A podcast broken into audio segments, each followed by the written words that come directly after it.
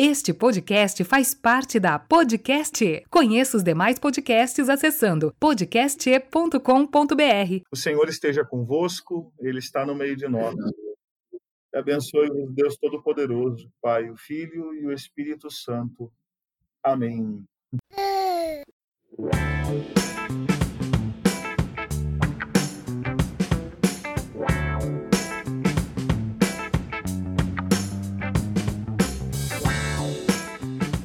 Olá, meus amigos, inimigos e conhecidos. Eu sou o Gabriel e esse é meu podcast, O Ninguém Me Perguntou. Muito obrigado por você ter vindo até aqui escutar esse podcast. Saiba que esse projeto é feito com muito carinho, direto do meu coração para os seus ouvidinhos. Ficou bonito isso, né? Então vou te pedindo aqui, pessoal, assina se tu tá ouvindo pelo Spotify, classifique se tu ouve pelo iTunes, ou segue no teu agregador preferido, classifica lá no teu agregador, agregador preferido, dá uma força pra gente, tá? Sempre lembrando que as nossas redes sociais são no Instagram, arroba podcast, ninguém me perguntou, no Facebook, podcast, ninguém me perguntou, e no Twitter, arroba podcast, underline NMP. O e-mail é contato arroba ninguém me perguntou.com.br. É muito importante para mim esse teu feedback, então sempre que tu puder, que tu tiver um tempo, comenta lá nas fotos, me manda um e-mail dizendo se tu tá gostando, se tu não tá gostando. E é isso aí, entra em contato para eu saber se tô no caminho certo, senão um dia eu vou acabar esse podcast aqui porque ninguém falou nada, ninguém deu bola, ninguém gostou, ninguém não gostou e por aí vai. Segue, curte, compartilha, comenta, a tua interação é muito importante para nós. Na bio do Instagram tem um link para o Linktree. Lá é onde é lugar onde vão ter todos os links importantes da, desse podcast. Eu peço que tu dê uma olhada no link, me ajuda que eu te ajudo. Lá tu pode manter, pode ajudar a manter esse podcast no ar, senão um dia acaba o dinheiro, né? É caro ficar pagando tudo isso aí, né? E hoje eu vou atender mais um pedido lá do meu episódio piloto, onde as pessoas me disseram quem gostaria que eu convidasse para conversar. Hoje eu vou atender mais um pedido, eu vou conversar com um padre, pessoal. Já atendi alguns pedidos. Quem escutou o piloto já percebeu algumas pessoas aí que foram pedidos no piloto e hoje mais uma. Hoje eu converso com o padre Michael Greff. Ele é um padre muito jovem, um cara com ideias muito legais, conta histórias muito legais é emocionante. Eu me emocionei, ele se emociona. Ele conta uma história de vida muito interessante para um cara novo. Conta sobre família, sobre padre, não foge das polêmicas. E vamos ouvir o Padre Michael então. Padre Maicon Greff, como é que tá, padre? Tudo certo, cara. Uma grande alegria estar aqui, batendo um papo. É uma grande honra para mim, viu? Faz tempo que não se fala, né? A honra toda minha. Eu te comentava antes, foi bastante pedido, né? Na, no, no, levantamento que eu fiz ali, né? Primeiro um padre e depois muitos pediam o padre Michael, né? Então, cara, a gente vai ficando meio famosinho sem saber, né? Eu mesmo que não tenha.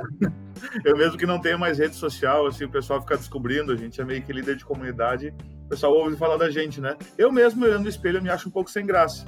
Mas em todo caso, se o pessoal tá pedindo, tamo aí, né? Ah, mas daqui a pouco tu tá, tu tá tentando enxergar a graça numa coisa tão superficial quando a graça tá lá dentro, né? Ah, não, pode ser que seja isso. Pode ser que o pessoal enxerga mais profundo. Né? Ô, padre, eu ia falar no final, tu não tem mais redes sociais? Vou acabar te perguntando agora. Largou essa vida? Cara, não, não tenho mais. Eu tive até há dois anos atrás, eu tinha Facebook aí no tempo que o Instagram não tava bombando.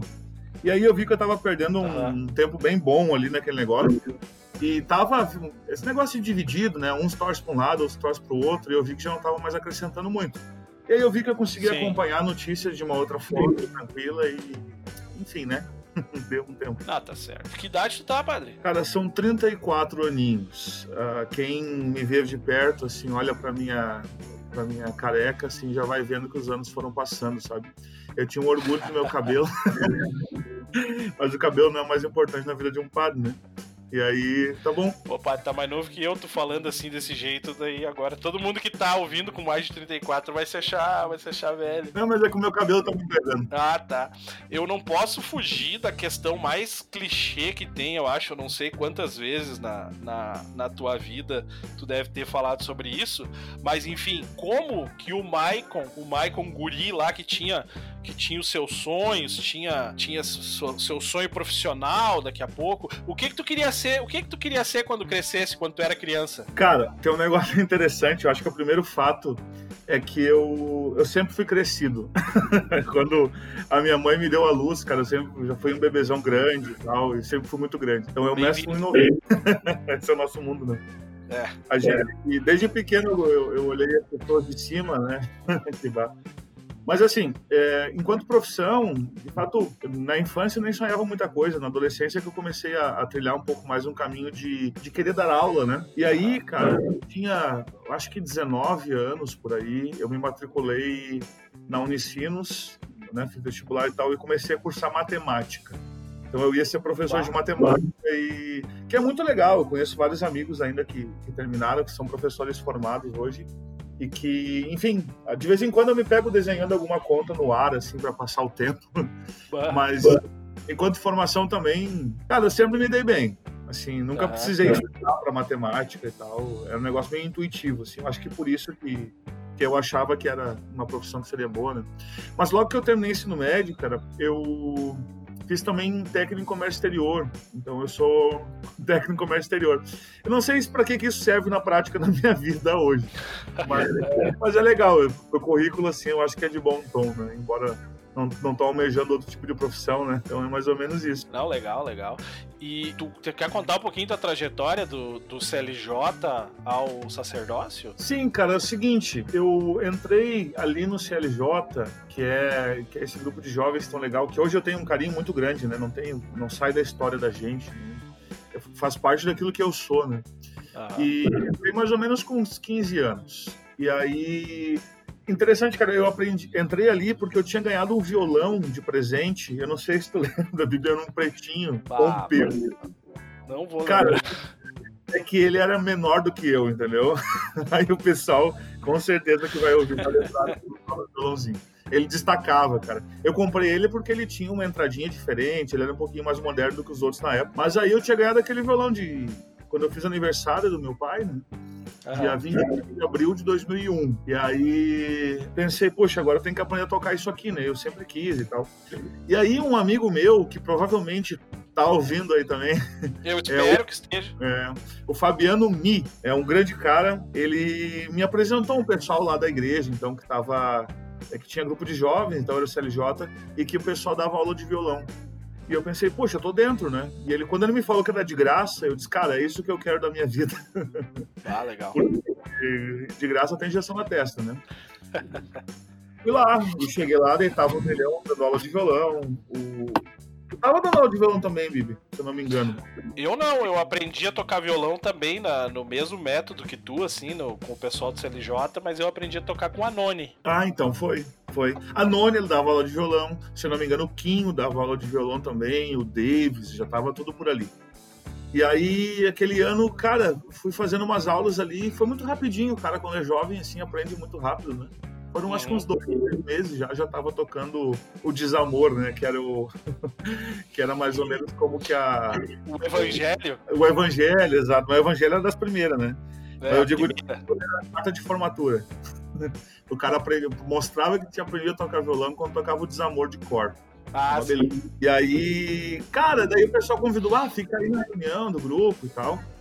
E aí fui ficando, participei ali da reunião com a gurizada e fui ali, fui gostando, fui fazendo amizade. E, cara, daí fiquei ali sete anos e meio, né? Entrei no dia 5 de maio de 2001 e saí ali em fevereiro, se não me engano, de 2009. Saí porque eu fui pro seminário e daí já tava já tava passando a época também, né? Mais ou menos isso.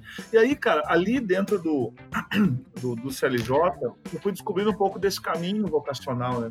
Eu lembro que quando a gente tocava na missa, é, cara, era muito legal porque às vezes tinha, tinha missas que tinham 18 violões, né? O pessoal tudo ah. tocando junto, pelando, não tinha microfone na paróquia. E aí gente aumentava o tom das músicas para poder gritar mais alto, né? um negócio bem maluco. Era e legal. aí era bacana, bacana. E aí, eu lembro que o Quinho falava assim, cara, tu já pensou, porque era o Padre Simon na época, aquela vez na paróquia, né? E o Padre Simon, de vez em quando, depois da homilia, ele tirava ali o violão debaixo do altar e tocava uma música, não sei se tu lembra. Claro, e aí, claro, lembro, o Quinho ficava me zoando, disse, cara, já pensou se tu fosse padre, podia tocar, tocar assim depois da homilia? Disse, cara, nada a ver. Porque eu nem pensava nisso, né? Naquela época tu não faz isso hoje, padre? Tu faz isso hoje, não? Eu não faço. eu morro de vergonha, sou padre, mas sou muito envergonhado. E... Não, e acho, assim, hoje em dia eu acho também um pouco estranho, assim, pega o violão ali. Eu peço pro pessoal tocar se eu quero uma música e tal. Sim. Né? É que agora aí... pode mandar, né, padre? Daí dá pra mandar os outros tocar, daí tá mais legal. Exato. Cara, e outra coisa, né? Tu tem uns padres músicos muito bom hoje em dia ah. aí na internet e tal. Cara, deixa os caras fazer o sucesso deles. e aí, cara, é, foi passando o tempo, e aí, não sei se tu ia perguntar disso, mas em todo caso, eu cheguei a ter, claro, alguns relacionamentos ali e tal. Cheguei a namorar, cheguei a. Bom, estudei, faculdade, né? Não terminei o curso de matemática. Tinha um emprego bom, um emprego bom. Tava, eu trabalhava na numa empresa ali em Campo Bom, perto do pedágio, trabalhava com comércio exterior, né? Era auxiliar de importação. E, cara, uma vaga trimassa, assim. Viu pra isso? Você viu o teu curso lá, então? Não, exato, para ganhar o dinheiro para poder entrar no seminário depois, né? e aí, cara, fiquei ali naquela empresa uns dois anos e tal. Só que o negócio é o seguinte, cara. Sabe quando tu. Eu quero deixar muito claro, cara, que eu nunca quis ser padre até o momento que eu entrei pro seminário. Eu nunca ah. quis. Engraçado isso. Porque eu não fui coroinha, não fui. Tava lá na, com a juventude e tal. Mas eu senti que tinha um negócio que faltava na vida, né? Tal, Pai, deixa eu só te perguntar uma coisa, te interrompendo. Tu diz até o momento que tu, que tu decidiu entrar pro seminário, até o momento que tu entrou, por exemplo, tu foi, foi empurrado para dentro do seminário? Ou tu Não. chegou um, um, momento que tu pensou assim, ó, bah, agora é o momento e agora eu vou buscar isso? Não, cara, eu expressei errado. Até o momento que eu decidi entrar. Ah, Mas tá. foi, foi uma, uma tortura psicológica, assim, porque. Cara, eu sentia que eu devia fazer aquilo. E aí foi isso foi no ano de 2008. Aí quando chegou o padre Filipão lá no, em Canudos, é, eu falar com ele porque ele me chamou muita atenção, assim, ele foi muito próximo e tal da gurizada. E eu disse, padre, eu acho que Deus quer alguma coisa de mim, mas eu não sei o que que é, e se for para ser padre eu não quero. Como é que eu faço para avisar Deus que para ah, cara. girar a roleta russa de novo, né? Manda para outra pessoa. E aí ele começou a dar risada, assim, achou curioso. Depois disso a gente começou a conversar com uma certa frequência, né, para discernir e tal. E naquele momento ali eu lembro que eu ainda estava é, tava num relacionamento e tal, enfim, acabei pedindo um tempo para justamente discernir minha, minha cabeça, né? fazer uma coisa de cabeça, né? Com Sim. corpo e coração. E aí a gente foi discernindo aquele ano inteiro. E foi muito bom, porque ele foi dizendo uns negócios muito bacana e eu fui me encantando pela figura dele, que era um padre surpreendente, todo mundo gosta dele, um cara bacanão. Cara, chegou ali por, acho que era mais ou menos setembro, outubro de 2008. Eu tava ouvindo aquela banda Rosa de Saron, não sei se o pessoal conhece, mas é, para mim, cara, é muito legal. Porque eles não são. É engraçado que eu vou dizer, mas eu não gosto de música de igreja. Engraçado. Mas... o, que, o que define a música de igreja. Não, cara, música assim, que todo mundo gosta, tudo é do Pai, toda honra e toda glória, noites traiçoeiras, ah. aquela coisa.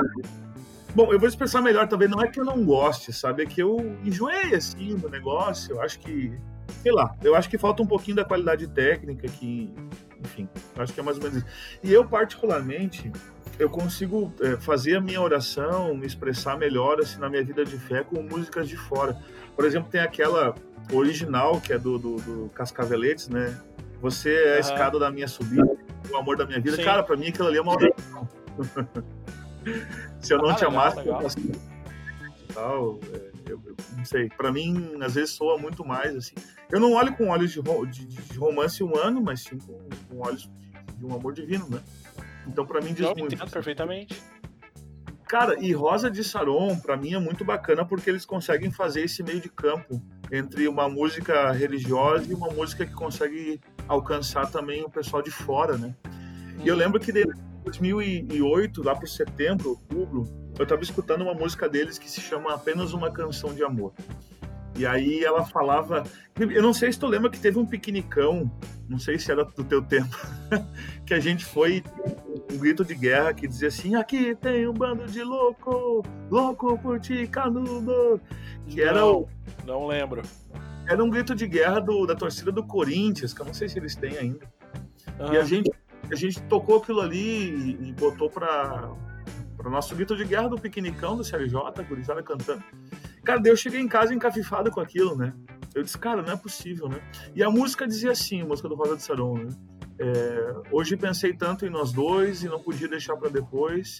E eu vim aqui só para dizer que eu sou louco por você, dizia a música. Bah, Cara, eu cantei, cantei isso por conta do, do grupo, né, e tal.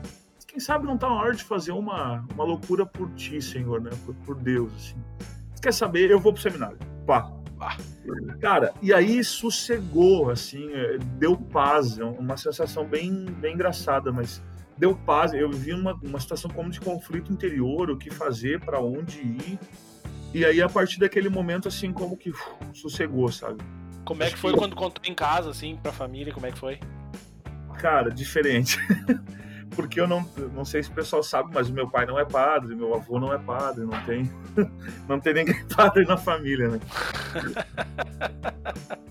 nem, nem parente, nem parente. E Sim. aí, quando falei pro meu pai, eu disse, pai, eu quero te contar um negócio. E aí fui com ele lá pro pátio e tal. E eu disse, pai, eu tô querendo ir pro seminário para me preparar para ser padre.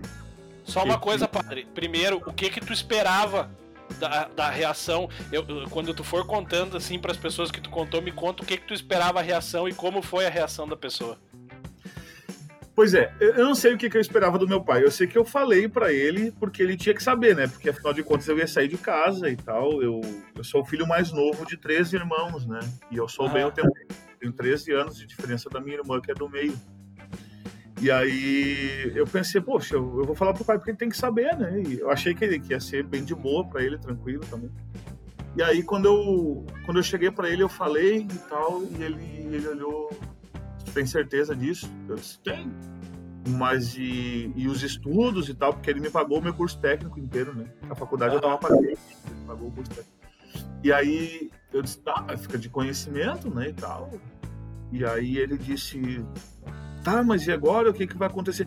Sabe o que, que é interessante? Eu acho que meu pai esperava, cara, que eu ia ser o primeiro filho, eh, de fato ali, né, e alguém talvez próximo da família, que ia fazer um curso superior, né? Então, a, a, família em geral do, do, meu pai, assim, é, é uma família que não, não estudou muito, né? Por falta de oportunidade. E eu acho que ele colocou tantas esperanças em mim, assim, que naquele momento quase que foi um banho de água fria, né? E aí pensa nos netos, pensa naquela coisa toda que não tem, né? Sim. E, aí, eu disse, pai, assim, ó, eu vou no mercado ali e tal, mas eu vou te pedir para não falar pra mãe. E aí depois eu dou um jeito de contar para ela e tal. Aí eu lembro que eu fui no mercado, cara. E aí voltei, cheguei dentro de casa, tava o pai e a mãe chorando. Teu pai não guardou segredo. Cara, mas em cinco minutos, entendeu? Já resolveram ali. Ah, cara. Ai, tu contou pra mãe. Daí ele disse sim, chorando, né, e tal. Eu disse, mãe, nossa, cara, minha mãe tava aos pedaços, assim, porque eu. Isso, né? Eu sou o filho temporão, né? Então a gente é quase que como filho único, né? Com, os mimos e tal. E aí, e aí foi. Foi aquela situação. Cara, foram semanas muito tristes para eles, assim. Era quase que como se eu tivesse ido embora para sempre do, do mundo. Coisa estranha, assim. E aí a coisa toda foi, foi entrando nos eixos. Né? Interessante, cara, as, as vizinhas lá de casa tentando consolar minha mãe. Era muito engraçado, que elas diziam assim, mas dona Bernadette, pelo menos o Michael não vai ficar aí nas esquinas fumando. E... A minha mãe ouviu tanto esse negócio aí que chegou um dia que ela disse assim: tá, mas escuta aqui. Se o Michael não fosse pro seminário, ele não ia estar nas esquinas, mas não tem só essas duas opções, né? Ele ia estar com um emprego bom, com uma família boa e vida que segue. Sim. É isso aí, mãe. Tem que saber quem é teu filho, né? Não é um 8 8. Aí foi. Entrei no seminário em fevereiro de 2009. E aí, e aí começou a vida não terminou mais aí, né? Que legal. E daí, e, e, hoje, daí, com o tempo, como é que. Levou muito tempo até eles aceitarem, assim? Como é que foi essa questão depois que tu. Primeiro, porque eu imagino que deve ter tido um tempo que eles pensaram, né? Não, ele vai voltar, ele, ele, ele não vai ficar no seminário. Imagino, né? Tô chutando. E, e como é que foi daí esse tempo depois da, depois que eles viram mesmo, não, agora nós temos um filho que vai ser padre. Cara, não é que. Como é que eu vou dizer? Não é que eles não pensassem que eu ia voltar, mas eles não falavam. Mas eu sabia que eles pensavam provavelmente. E não é que no começo eu não pensava de vez em quando, pô, será que tá certo isso que eu tô fazendo? Será que, que é um, um negócio que não dá pra voltar atrás, né? Depois que tu fica padre, né? Enfim. Sim. E aí. Só que eu não falava para eles, e claro, eles também não falavam para mim, né? Para todos os efeitos, tá bom do jeito que tá. E aí, o bom é que no primeiro ano de seminário, cara, é aqui no bairro Primavera, no seminário Betânia, e a gente fica perto da, da casa dos pais, meus pais são de Novo Hamburgo, e aí volta e meia eu tava por ali, dava uma olhada neles, enfim, uhum. e ficava ali, né? Então, eu, eu não fui um, um, filho muito distante, né? Eu sempre fui muito próximo. E aí, e aí foi tranquilo, foi indo, né? Eu sei que, só para contar também que a, as etapas, né, ficam no meu tempo. Um ano ali no, no Primavera, depois fiquei dois anos em São Paulo. Cara, e a ida para São Paulo daí é mais difícil, porque 2010, cara, não tinha WhatsApp, tinha Orkut, mas o que, que é Orkut para meus pais que são idosos, né?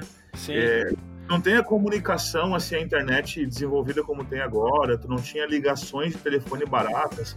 Cara, era um parto para tu ligar para casa que era muito caro. E aí, e lá no seminário, cara, no, naquela época, hoje não é mais assim, mas a gente tinha que colocar o telefone celular numa caixinha comum, pegava só durante meia hora por dia, né? De noite, assim. Tá?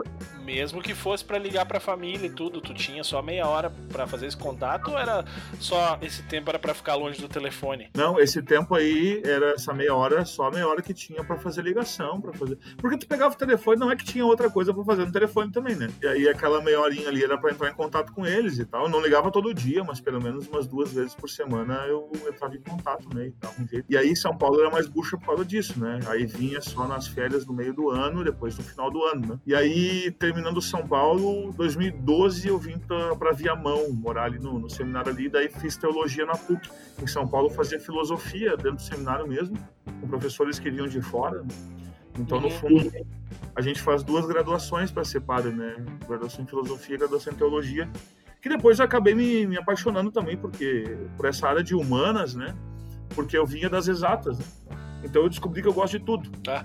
Ô, padre, essa questão das duas graduações, eu, eu, acredito que tem muita gente que não sabe disso, né? Mas tu faz duas graduações em paralelo ali. Não, então, eu, quando eu fui lá para São Paulo, eu fiz a, a, filosofia, foram dois anos, hoje são três anos de filosofia. É porque é intensivão, assim, né? Como a gente mora lá dentro e tal, e tentar abreviar. E depois quatro anos de teologia. Então, a total hoje, hoje, da formação para ser padre, precisa de nove anos para estudar. Ah. Então, é, dá, eu acho que dá mais que medicina, né? Se for ver. Acho que medicina são 10 anos, né? Ah, é 10? Só pra comentar as que mais demoram, acho que é medicina 10, uh, uh, odonto 8 e veterinária 5. Ah, então pronto.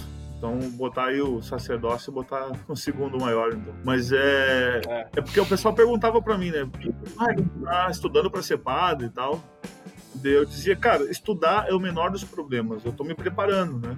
Porque tu tem que mudar uma vida, tu tem que, sei lá, adquirir umas virtudes, entender outras coisas, começar a amar a questão do celibato, por exemplo, né? Encontrar o sentido mais do viver uma vida pelas pessoas e que nesse sentido o casamento acabaria saindo prejudicado, né?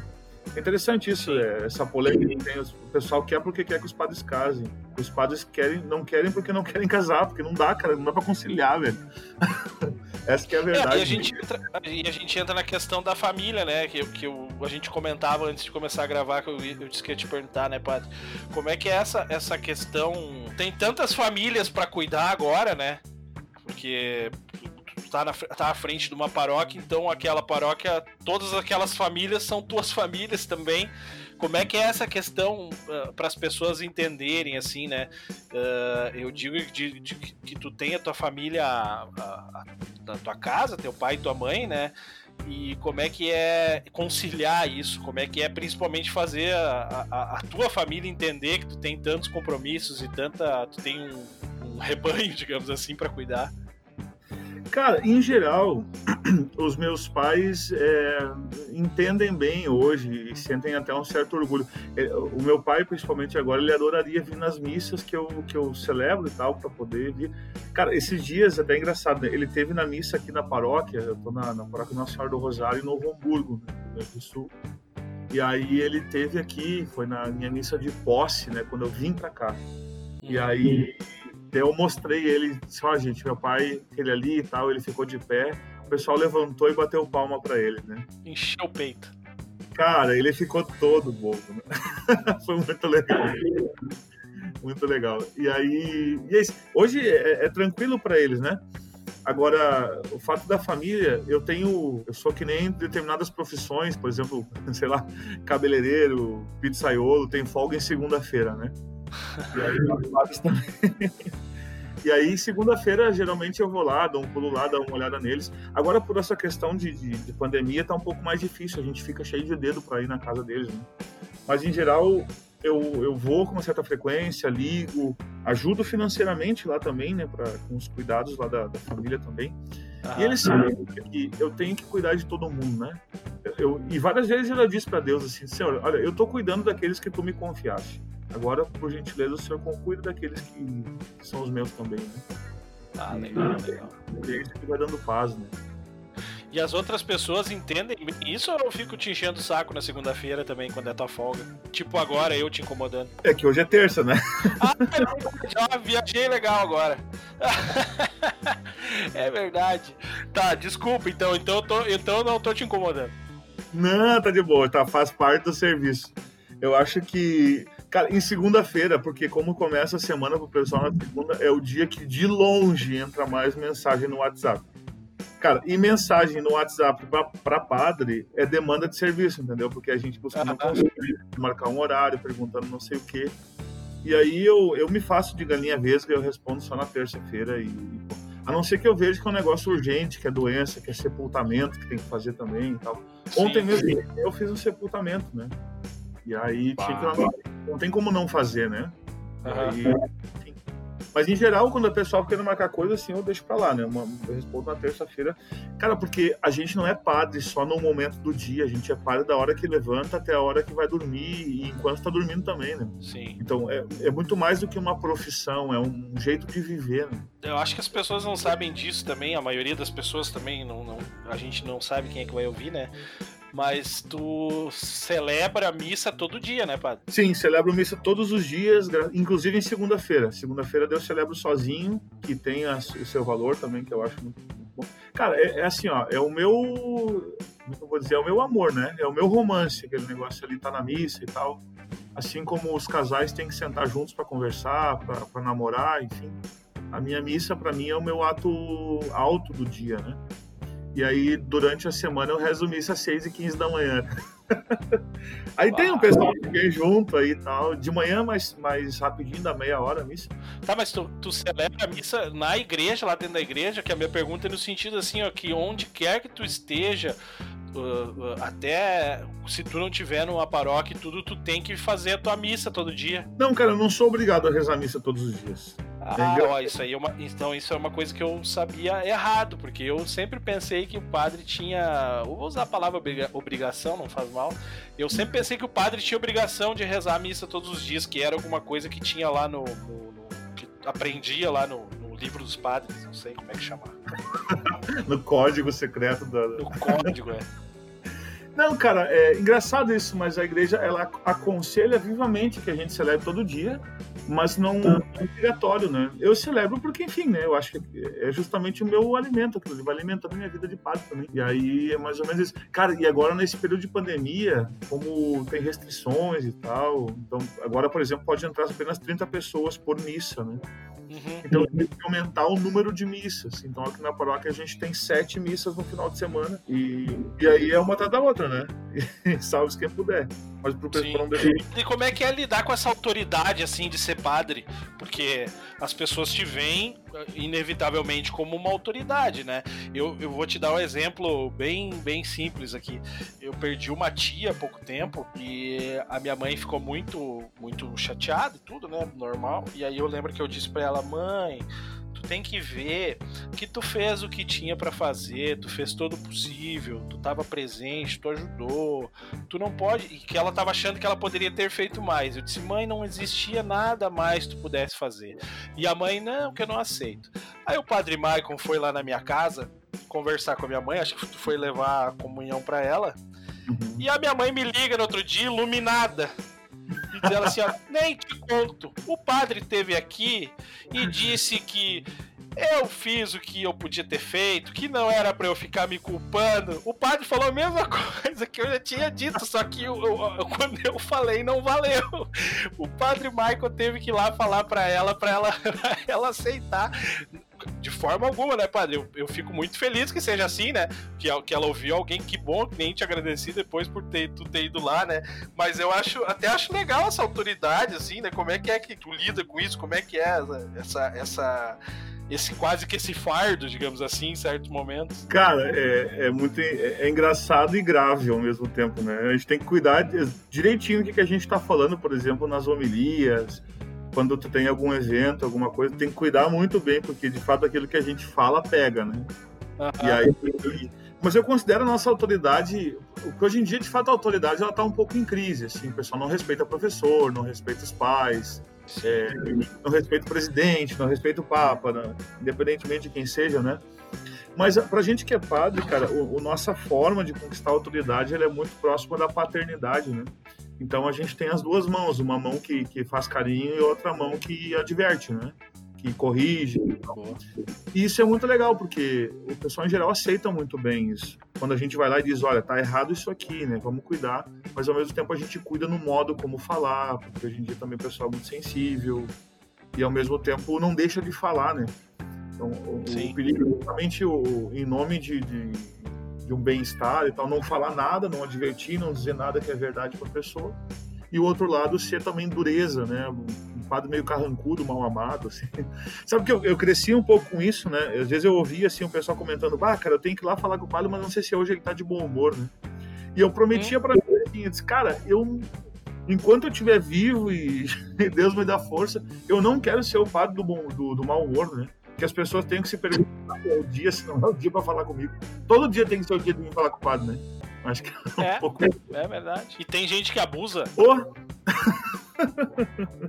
a gente tem, eu brinco com outros colegas padres, assim, a gente tem meio que, que para-raio de, de atrás gente chata, assim. Cara, tem, entendeu? E eu entendo as pessoas, porque, assim, cara, o pessoal tem muita necessidade, às vezes, de falar, às vezes o pessoal mora sozinho, e às vezes tu não pergunta, o pessoal começa a contar a história desde a infância do nada. E aí, por exemplo, passa dentro da igreja, ah. assim, né, antes de começar a missa, tá passando pelos bancos, o pessoal sentado, tu diz assim, ó, boa tarde, e a pessoa, boa tarde, padre, nem te conto. Outro pergunta, né, tudo bem? Não, padre, não tá tudo bem. Cara, eu só tô passando, entendeu? Eu entendo, enfim, né, mas... É uma necessidade, né? E como é que é, eu, uh, como é que é ser um padre jovem, assim? Eu, eu, é uma pergunta meio estranha, porque se a gente for pensar, tu não sabe como é ser um padre velho, né? Não vai saber me dizer por enquanto, né? Eu não sei, é como tu pensava? Tem algumas coisas que tu passa, assim, que tu acha que passa só porque é jovem? Como é que é isso aí, padre? Me, me, me, conta um pouquinho. Eu acho que tem coisas que são muito próprias da juventude, que eh, eu acho que duas coisas, né? Primeiro, a inconstância, né? Que é o, em geral, o jovem é aquele que começa um curso da faculdade, daqui a pouco vai lá e faz outro, daqui a pouco muda muito, assim, e tem dificuldade de perseverar no negócio até o fim, né? E, e bancar as consequências, né? E a gente, de algum modo, sofre um pouco disso também, né? De, de, de meter a cabeça, assim, e ir pra frente, né?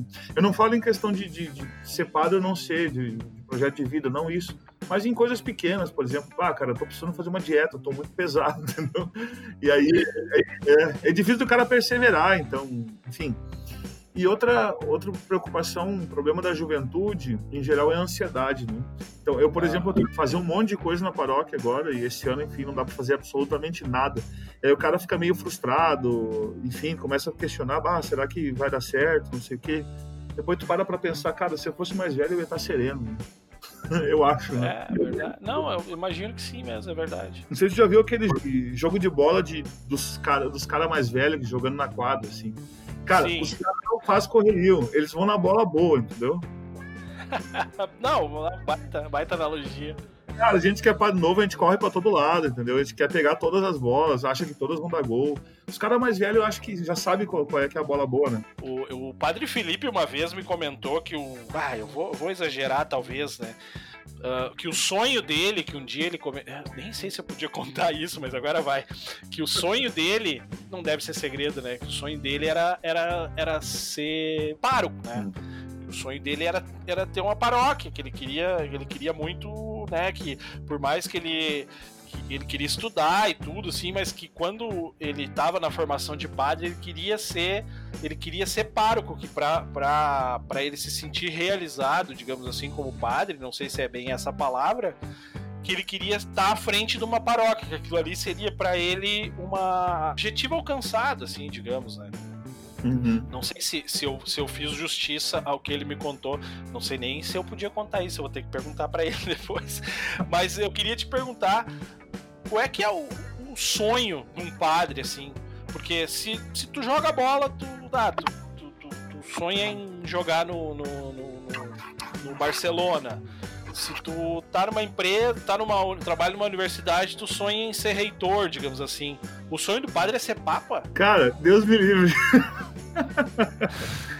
Cara, olha o tamanho do pepino mundial, internacional, intergaláctico é, ser papa, cara, pelo amor de Deus. Eu acho que eu vou te contar, eu vou te contar o que, que é o sonho, cara, de verdade. Porque o fato de sermos padres, né? Eu acho que o nosso sonho humano é, não, não, acaba não sendo um sonho, acaba sendo talvez um, uma meta, assim, a, uhum. enfim, um desejo. Mas sonho, sonho, cara, eu sonho o dia que, depois da minha morte, sabe? Eu chegasse, batesse na porta do céu todo esfarrapado. Sabe aquele cenário de final de filme de guerra, que o cara chega ah. todo suado, sujo, cara, sem uma perna, todo machucado, né? E aí tu, tu bate na porta do céu, te olham assim, pela tua condição, já vem, pode entrar, né? E aí tu entra no céu, cara, e eu imagino como se estivesse entrando no Beira Rio. Aí tu tá entrando assim no portão principal, entrando gramado adentro, tu começa a olhar nas arquibancadas, tu vê que ali tem uma tem um monte de gente te aplaudindo porque tu é mais um que conseguiu entrar, que enfim, né? E aí tu começa a olhar com um pouco mais de detalhe tu vê que são gente conhecida. Aí tu começa a perceber que são aqueles que fizeram parte da tua vida, que tu disse uma palavra, que tu aconselhou, que tu atendeu uma confissão, que o pessoal ia na missa, que começou a rezar por algo que tu falou, né? E aí tu vê que eles estão te aplaudindo também porque eles conseguiram entrar no céu pela tua ajuda. Eu acho que esse é o meu sonho. Só um pouquinho. Ai, cara, cheguei a me emocionar aqui. Cara, que. Ah, melhor definição que eu já ouvi na vida, cara. Ah, olha.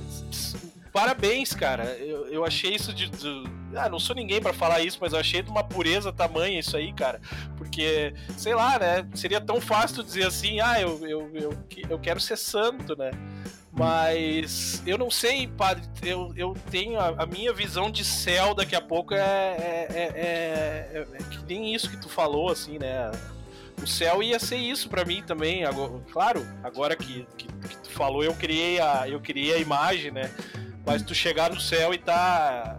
E, e não, não existiria, eu acho que graça maior que tu tu ir pro céu primeiro e depois que tu chegar no céu e ele fosse assim, onde tu reencontrasse as, as pessoas que, que, que, que, tu amou, que tu fez diferença na vida. Parabéns, achei ah, maravilhoso isso. E eu já vou, eu vou puxar um gancho aqui, ó. Essa é a nossa visão católica de céu, digamos assim, né? Que seria essa do, né, depois da nossa vida, a gente ir para um, um, céu. Como é que, ah, as, digamos que outras religiões teriam uma outra ideia de céu. Daqui a pouco alguém até pode vir dizer depois para mim assim, ó, não, mas o céu é assim mesmo, porque a minha religião acredita que é assim, né? Como é que, como é que tu, tu, tu como é que é o, o contato de um padre com os outros os outros líderes, assim. Antigamente se vendia uma imagem de que era todo mundo era meio inimigo, assim, né? Eu lembro que eu via, eu via as pessoas, a pessoa falava, as pessoas falavam muito dos crentes, né? Como se fosse um, um, uma outra espécie, né? E eu sempre tive muito. Sempre foi muito confuso isso para mim na minha criação, porque o meu melhor amigo da infância era, era evangélico da Assembleia de Deus, o, o Robson, e o pai dele, o seu N, a dona Nena, todos eles muito atuantes dentro da, da igreja. E eu sempre. Eu, eu, eu sempre. Eu cresci vendo eles como uma. Um, uma ah, uma filosofia diferente, mesmo que eu não soubesse o que era aquilo, mas sempre achando muito bonito aquilo também, porque eles eram pessoas maravilhosas, né? Como é que é assim na, na, na, na realidade, não, mas como é que é o fato do. Como é que é o padre visto e como o padre vê os outros, os outros líderes, digamos assim, de outras religiões? Cara, em geral, assim, como é que surge uma amizade, né? Eu acho que é legal isso. Tu encontra uma pessoa que tu nunca viu na vida, e aí a pessoa, sei lá, tu vê ela comentar, ela, ela te comenta assim, cara, eu gosto de, do filme aquele O Senhor dos Anéis. E aí tu olha para a pessoa e diz, puxa, eu também. Cara, assim começa uma amizade, entendeu? Eu, eu também. Uhum. E aí, eu acho que nessa questão religiosa, em geral, o pessoal é, procura muito mais o ponto para discordar do que o ponto para concordar. E, e aí que aí não, nunca surge amizade. É engraçado que tu falou que teve um amigo aí também da infância. Eu também, uma, eu acho que a minha melhor amiga da, da adolescência, ali, tempo de escola, ela é também da Evangélica Assembleia de Deus, a Kelly. Kelly com Q, é engraçado. Cara, chuva, fazia chuva, sol, calor, o que fosse, ela tava lá com o saião dela, né? E ela cantava. E de vez em quando a gente, a gente se juntava para tentar cantar, tocar um violão junto. era muito desafinado e ela cantava muito bem. E era horroroso, ela tinha paciência comigo. Assim como ela ajudava, eu, ela cantava, eu ajudava ela às vezes a fazer os temas do, do colégio e tal, a gente estava juntos. E a gente deu, sempre se deu muito bem. E agora, como padre, em geral, assim, eu não tenho muito contato com, com pessoas de outras religiões, enfim. Não é porque eu tô fechado, mas é que o meu mundo, o meu círculo, assim, acaba sendo um pouco desses dos que vêm, né? Para dar conta de do meu rebanho, né? Mas, por exemplo, quando eu vou no mercado, quando eu vou no. Eu, eu, gosto muito de conversar com as pessoas. Não pergunto direto a religião delas, porque tá na cara que parece que eu quero outra coisa, né? Eu gosto muito de verdade, né? Esses dias eu vi o padre Felipe, inclusive, falando. Dias não, faz um tempinho já. Ele começou a comprar pizza uma vez num lugar. Não sei se eu podia falar isso também, mas está revelando segredos para o Felipe aqui. Depois a gente pergunta para ele. Não. E aí ele disse que começou a comprar uma pizza lá, que não era a melhor do mundo, mas ele começou a comprar naquele lugar porque ele queria fazer amizade com o cara. E aí passou um tempo, o cara começou a conversar um pouco mais profundamente com ele, começou a, a ir na igreja e tal, mais ou menos assim, né? Mas, é, cara, em geral, pode ser que eu, que esteja forçando a barra, assim, mas eu acho que o pessoal uma briga mais do que a gente, do que a gente com eles, sabe? cara, quem nunca viu um, um, um, vizinho, um amigo evangélico dizer: Ah, mas os católicos adoram imagem. Cara, faz dois mil anos que a gente sabe que a gente não adora imagem, que não tem nada a ver com esse negócio aí. eu tava na missa uma vez e, e na outra semana ia ter um culto ecumênico, né? Que era com a com a. Eu não sei se, se culto ecumênico é com outra religião que fala. Enfim, era, uhum. é isso, né, padre? Quando é com é. Outra, duas religiões juntas, né? Uhum. É, religiões da... cristãs, né? É... Isso, daí ia ter um culto ecumênico aqui com a outra, outra igreja aqui de. Igreja não católica de Sapiranga, eu não vou lembrar qual era a outra religião. Mas daí o padre convidou na missa quem quisesse ir, ah, o culto vai ser dia tal, hora tal. E eu achei legal que no final ele disse assim, ó, pessoal, é o seguinte, ó, vocês vão, vocês não vão me deixar sozinho lá.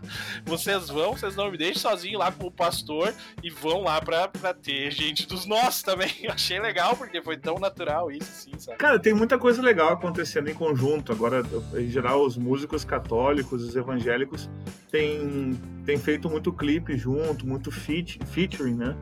É, uhum. que é muito legal, assim. Então, por quê? Porque o pessoal está cantando para um só Deus, isso é verdade. O que, que, por exemplo, vai ter de diferente da música católica, da música evangélica? No geral, tem coisas que na música evangélica nunca vai ser cantado. Por exemplo, Maria, a questão uhum. dos santos, a questão da Eucaristia que é muito próprio nosso católico, né? Então o problema é mais de carência do que de excesso ou de coisa errada, né? Então, em geral, cara, tem muita coisa legal que a gente pode fazer. Esse negócio que surge agora, sabe que a gente enquanto cristão, a gente é sempre contra o aborto, né? Em qualquer instância, em qualquer nível. A gente acredita que a partir da fecundação já tem vida. E aí é legal os católicos e, e outras denominações, evangélicos, pentecostais, o que for, se juntar justamente para defender a vida, para que politicamente não passe esse tipo de projeto, né? Ainda que a gente, porque no fundo, a gente que conversa com as pessoas, e assim no, no diálogo, no tete a tete, sabe, no, no, silêncio e tal, a gente entende o sofrimento de uma mãe que, que, às vezes, pressionada por esse negócio, faz o que você quiser, que não sei o quê. Cara, a dor que ela sente depois de ter eh, abortado um filho, sabe? Naquele momento parecia uma opção e depois aquilo virou um, um, um, filme de terror na vida dela para sempre. Essas coisas a gente pode se juntar para fazer, então é, é, muito bacana, né? Eu queria saber se tem, uma, tem alguma história engraçada, assim, para contar, alguma coisa assim.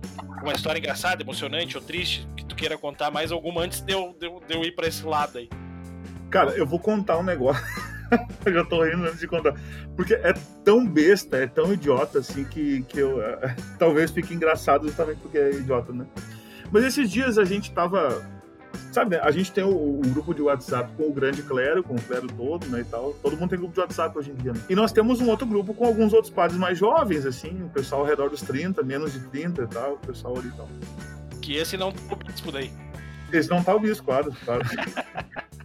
tá só os parceiros. E aí eu tirei uma foto da caixinha da coleta de uma missa que teve. Uma missa dessas com 30 pessoas, né? Tá com o pessoal coloca um dinheiro para ajudar e tal ali. Cara, tinha umas duas, três notas de dois e era isso ali. E aí eu tirei uma foto e mandei para eles ali, ó, coleta da missa da, das 16 horas, né? Daí o outro padre escreveu assim: já é alguma coisa, aqui nem vamos ter, porque eles estavam com a missa fechada, né? Daí um ah. outro escreveu: mas quem não trabalha não tem que ganhar nada, disse São Paulo. Aí virou. e aí esse outro padre escreveu, né? Quem reza, trabalha. Aí eu escrevi, quem canta, reza duas vezes.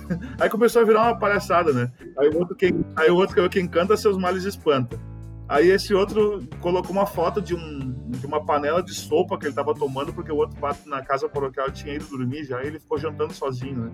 Aí do nada ele colocou a foto, daí o outro escreveu: quem janta, trabalha espanta, né? Ele ficou uma besteira assim tão grande. A gente é muito quando se junta, sabe, né?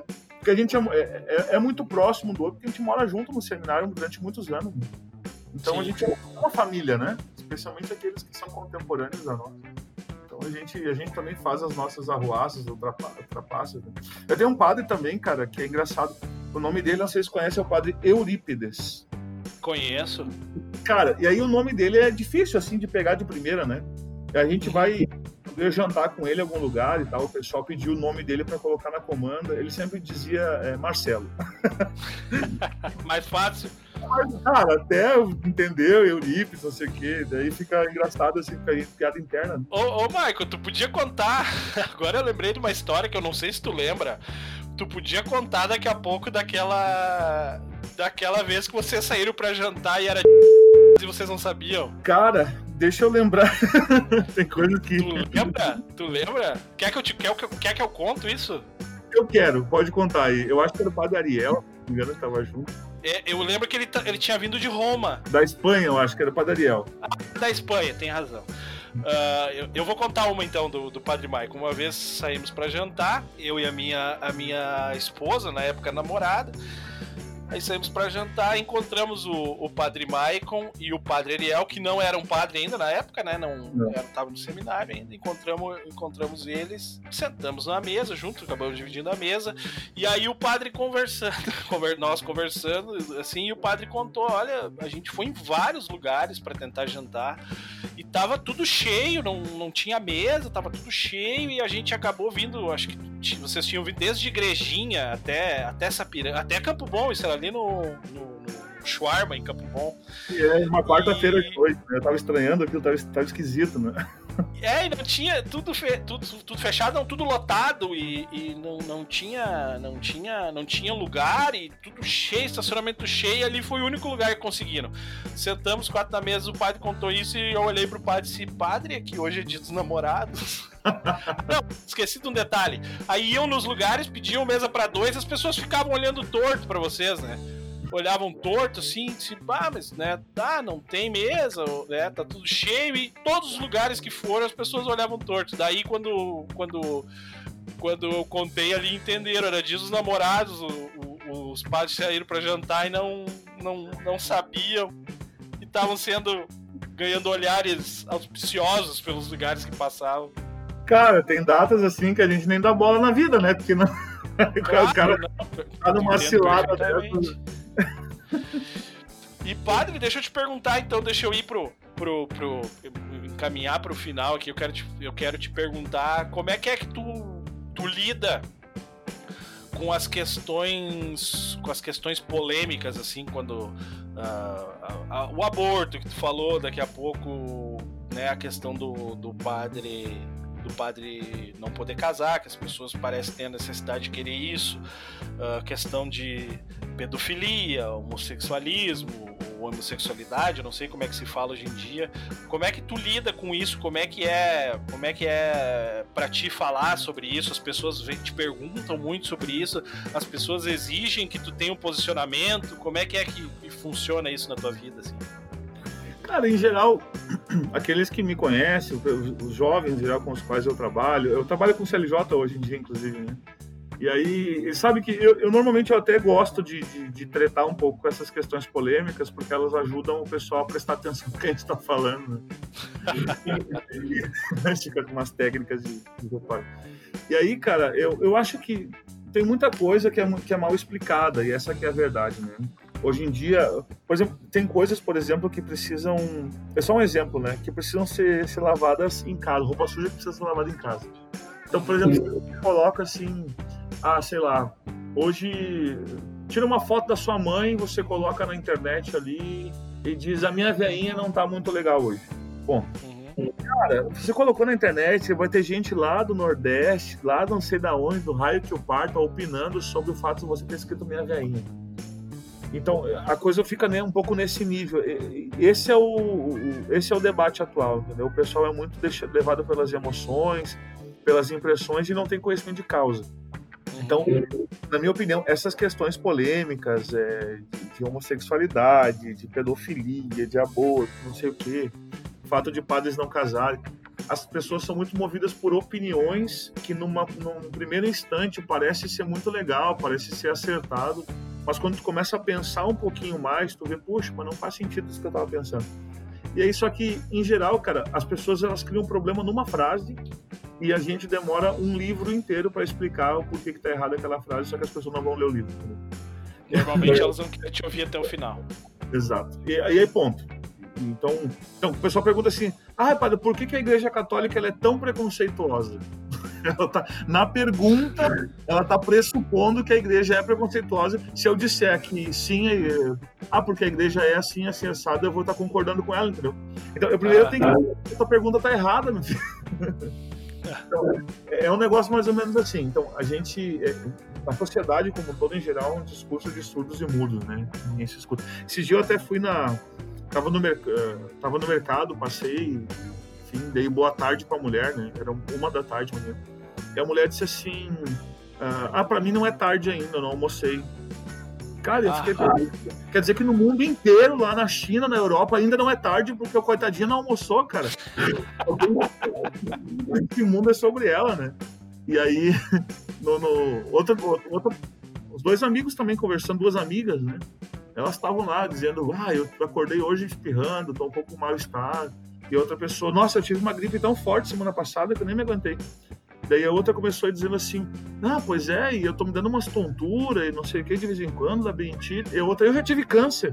As caracas não estão se escutando, meu. Elas estão disputando. E eu acho que é um pouco nesse teor, assim, essas questões polêmicas. Eu acho que falta muita maturidade para a gente poder falar e se escutar. Porque se criou o pessoal acusa muito a Igreja Católica de ser dogmática, né? Mas a verdade é que na sociedade está cheio de dogmas também que não pode. Cara, você não pode tocar no assunto de homossexualidade. Não pode tocar. Só se for para defender, entendeu? Agora, se for para entrar um pouquinho mais de detalhe, vamos ver a questão histórica, a questão das consequências de uma união estável entre um homem e um homem, uma mulher e uma mulher na sociedade. Cara, daí tu já é taxado de preconceituoso, de não sei o quê, obscurantista, raio que o parto. Então não se escuta, entende?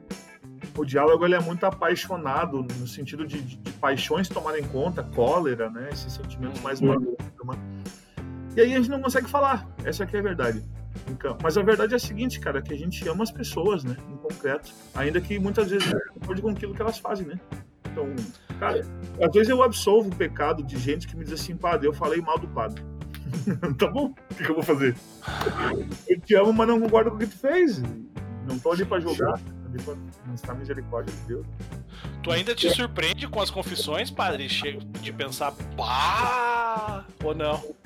Cara, eu vou te dizer que nunca me surpreendi. Ah.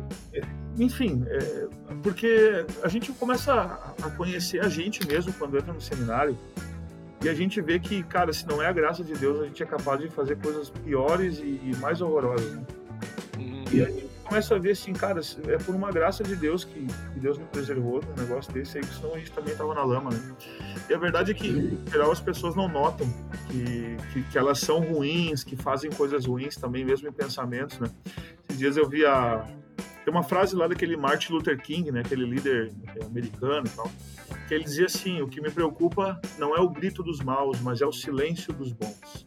Uhum. E aí, se você pudesse perguntar para a humanidade inteira, assim, te assistindo numa grande assembleia, quem aqui é mal levanta a mão? Cara, ninguém levanta a mão, né? porque todo mundo se acha bom. E aí tá todo mundo, é um discurso vazio, né? O grito dos maus, não então, o fato é o seguinte, cara, a gente trabalha muito com esse negócio de, auto, de, de autoconhecimento, de autocrítica, exame de consciência, para que as pessoas se conheçam. Na medida que tu vai aprendendo a se conhecer, tu é capaz de fazer um monte de burrada na vida. Né? E começa. Ah, na medida que tu começa a ver que realmente tu carrega uma semente maligna dentro de si, tu começa a ver do que, que Deus te salva.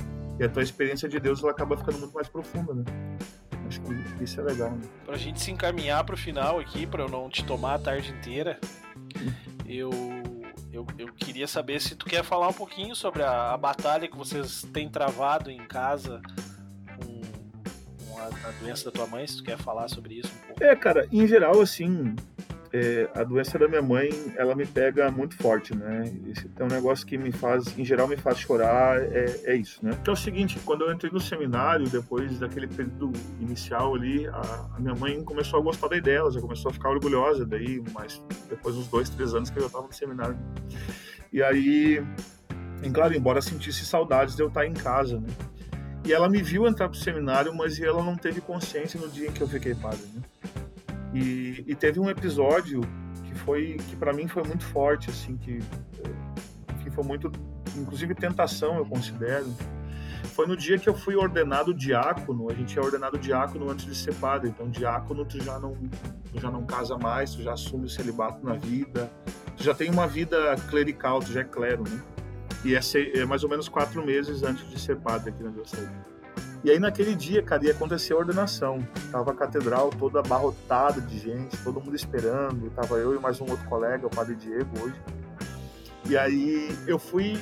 A ordenação ia acontecer às três da tarde, no domingo. 6 de, de agosto, quinta-feira faz três anos. Né?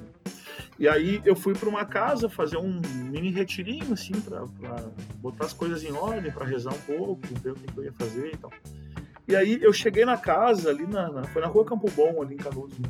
E aí a minha, eu pensei, vou desligar o celular, né? Aí eu olhei o celular tinha um monte de chamadas da minha irmã. Eu disse, putz. E aí a minha irmã, liguei para ela e disse, Maicon, a mãe, ela já estava com Alzheimer bem avançado, já não se defendia mais sozinha. E ela caiu primeiro, e caiu é, sem se defender, né? Ela caiu de, de, rosto no chão, bateu entortou o nariz e a boca, o maxilar, até hoje está meio ruim e muito sangue, né? Eu não vi a cena, mas eu acho que eu teria traumatizado também se tivesse visto a cena, porque era minha mãe. Cara, foi maduro, assim. E aí levaram ela pro, pro hospital, e aí eu fui lá no hospital, não deixaram ver ela e tal, não podia naquele instante, porque ela estava sendo tratada. E ela foi sozinha, sem poder se defender dentro do, do, do hospital ali. E ela já não, não, não, não conseguiria reagir sozinha, precisava de alguém com ela, né? E e aí naquele instante eu pensei, caraca, eu não vou para ordenação. Porque, cara, eu não tô com cabeça, eu tô preocupado com a minha mãe. Eu quero saber dela, cara, eu quero estar com ela. E aí, cara, e foi terrorista, né, aquilo ali. Chegando, tava chegando perto da hora da ordenação e eu liguei, eu liguei daí pro padre Felipe, que tava em Roma. Eu disse, padre, por favor, eu preciso da, da, da sua ajuda, né? E eu contei o que tinha acontecido. Eu disse, padre, eu tô pensando em não ir pra ordenação e deixar, mas me ordenar em outro ano, em outro momento, tal, porque eu quero estar lá com a mãe, quero saber o que, aconteceu. Ela tava correndo risco, né? E aí ele disse, Maicon, tu vai pra ordenação. Eu disse, padre, não dá, não tem como, eu não tô com cabeça, disse, tu vai. E, e, deixa Deus fazer, né? Eu disse, padre, tá bom, eu até posso ir pra ordenação. Mas eu não vou ficar com aquele cumprimento final, o pessoal, o pessoal faz filas quilométricas para dar cumprimentar a gente. Sim. Eu disse, cara, nada a ver, né? E eles, tu vai pra tua ordenação e vai deixar o pessoal te cumprimentar, tu vai ser padre para eles. Eu disse, padre, você tem noção que você tá me pedindo para subir na cruz agora, né? Daí se eu tenho, e é justamente lá que foi feito para subir na cruz e morrer lá, para depois poder ressuscitar. Né? E eu disse, caraca, meu, eu fui, fui pra ordenação, eu não tava com a cabeça lá, tava só pensando na minha mãe, e foi. E depois, claro, depois da ordenação eu fui reto lá pro, pro hospital ver e a mãe já tava mais estável tal. No fim não aconteceu nada mais grave, coitadinha. Mas foi, cara, terrível. E graças a Deus ela foi melhorando do, do físico, né? Na ordenação daí de padre, que foi quatro meses depois, ela estava presente, ficou sentadinha no banco, com toda dificuldade de poder ir lá, sem entender nada, né? E eu lembro que quando cantaram a música, aquela Glória, na missa da ordenação, ela estava balançando o pé. Então, ela tava. Foi o cara, foi o sinal é, externo assim mais bonito que eu podia ganhar na minha ordenação. Minha mãe estava com Alzheimer, estava balançando o pé mostrou a felicidade dela naquele instante ali por eu poder ser padre, mesmo que ela não tenha a consciência daquele momento. É um negócio difícil, assim, que, que me arranca um pouco a, as lágrimas, enfim, mas é algo que, enfim, faz parte da minha vida e, e vamos levar até o fim, né? Legal, padre. legal, legal pelo, pelo conjunto, né? Eu, eu, eu, eu falo legal depois que tu contou essa história, é sacanagem. Padre Maicon, Uh, hoje, hoje é 4 de agosto. O podcast é atemporal, né? A gente nunca sabe quando as pessoas vão ouvir. E até eu não sei te dizer exatamente quando este aqui vai, vai ao ar. Mas hoje é 4 de agosto, dia do padre. Uh, por que, que é dia do padre? Cara, porque hoje nós celebramos um santo chamado São João Maria Vianney que é um santo do século XIX, francês. Ele não foi comentarista na Rádio Gaúcha, isso aí? Não, esse é um pouquinho mais antigo. Ah, esse ele... é o Vianney Carlos, confundi. É o São João Vianney. Aí ele, ele foi padre na França, uma cidadezinha chamada Ars, que não tem expressão nenhuma, cara. É tipo assim, Araricá, entendeu? Com todo respeito. Ah, não faz assim. Agora o pessoal. Um dia vão te colocar na paróquia Araricá, lá o pessoal vai estar com uma faixa na frente da igreja esperando com essa frase. Cara, eu vou com alegria, entendeu? Mas eu digo o tamanho que tem. Mas eu acho que mais distante, é uma Araricá distante, entendeu? No interiorzão. Ah, assim, tá. Sim. E aí, cara, ele, o padre foi pra lá e revolucionou aquela paróquia lá. Foi um negócio estrondoso, né? Depois fizeram até um santuário, né? Por causa dele e tal. E ele é o nosso padroeiro de todos os padres, porque ele é o, o padre segundo aquilo que Deus quis, né? Então, um cara que entregou sua vida ali, a história dele é muito legal. Né? Século XIX, cara, um cara que revolucionou muito. Ele é nosso padroeiro. E hoje, portanto, então, o Dia dos Padres, né? E o mês de agosto é um mês todo vocacional. Agora, no final de semana do Dia dos Pais, a gente celebra a vocação da família, né? E depois a vida religiosa, depois aos leigos. É bem bacana o mês de agosto agora na igreja. Padre Maicon, aproveita o pique de edição aí. Olha só, será, será que eu consigo vender esse termo? Vou registrar esse termo, né? Eu nem procurei se existe mas acho que não existe, não. Padre Maico, aproveita o pique de edição e me diz o seguinte: como você quer ser lembrado? Então, Bibi, tu sabe que essa é uma pergunta que eu me faço já há um bom tempinho, né? Como eu gostaria de ser lembrado, né? E ficava pensando o que eu gostaria que escrevesse na lápide do meu túmulo, né? E me parece que, que a frase que talvez resumiria bem isso seria: Ele não desistiu nunca. E do que, né? Do que eu não desisti? Bom, não desisti de tentar ser um homem melhor, de ser um padre todos os dias melhor, mais próximo de Deus, mais próximo das pessoas, conseguir ajudar mais pessoas, mais pobres, é, entrar em contato com mais gente, né? Eu acho que, que isso, né? Se eu fosse lembrado como padre que nunca desistiu, eu acho que eu já morreria feliz, né? Que massa, Padre Michael. Cara, muito obrigado, Padre, pela, por, por, essa, por essa conversa aí. Bah, olha, eu, eu foi muito emocionante para mim. Uh, fico muito feliz de tu ter aceitado. Muito obrigado por ter topado falar de todos. Até, até eu não vou dizer o que ali, as pessoas não precisam saber. Até coisa que tu daqui a pouco disse que não queria falar, tu falou, eu nem perguntei. Mas, bah, obrigado mesmo, padre. Tá lá na paróquia Nossa Senhora do Rosário no Visital. Normalmente eu peço as redes sociais se a pessoa quiser ser encontrada, mas tu não tem rede social nenhuma, então se as pessoas quiserem falar contigo, tem que ir lá na paróquia. Cara, bota no Google Paróquia Nossa Senhora do Rosário, Novo Hamburgo, que vai vir o telefone da paróquia. se quiser trocar uma ideia, se quiser vir na missa, tá tudo bem, vai me encontrar. Coisa mais fácil do mundo é encontrar um padre no, no, na vida, né? Maravilha. Ô padre, dá, dá uma benção então pro podcast aí pra quem tá ouvindo. Curtinha, né? De preferência. Lembra do, do, do, do Vardinho, cara? Que ele, claro. antes de, de, da oração nas refeições, cara, ele puxava uma Ave Maria, um Pai Nosso, uma Salve Rainha, um Creio em Deus Pai. E quanto mais gente tinha, mais oração ele puxava para impressionar o pessoal. então, dizer primeiro que, que foi uma alegria estar com o pessoal aí, que estamos juntos, que cada um vai trilhando o seu caminho, mas espero que todo mundo se encontre um dia no céu também. O Senhor esteja convosco, Ele está no meio de nós. E abençoe o Deus Todo-Poderoso, Pai, o Filho e o Espírito Santo. Amém. Obrigado, Padre Michael. Valeu, gurizada. Um abraço. Sempre bom. E aí, pessoal, o que vocês acharam do Padre Michael Greff? Legal, né? Bom, como ele falou, ele não tem redes sociais. Se alguém quiser achar ele, tem que procurar lá na paróquia Nossa Senhora do Rosário, em Novo Hamburgo. Muito obrigado por ter ouvido até aqui. Não te esquece, segue lá, arroba podcast, ninguém me perguntou. Abraço, pessoal, até a próxima quarta.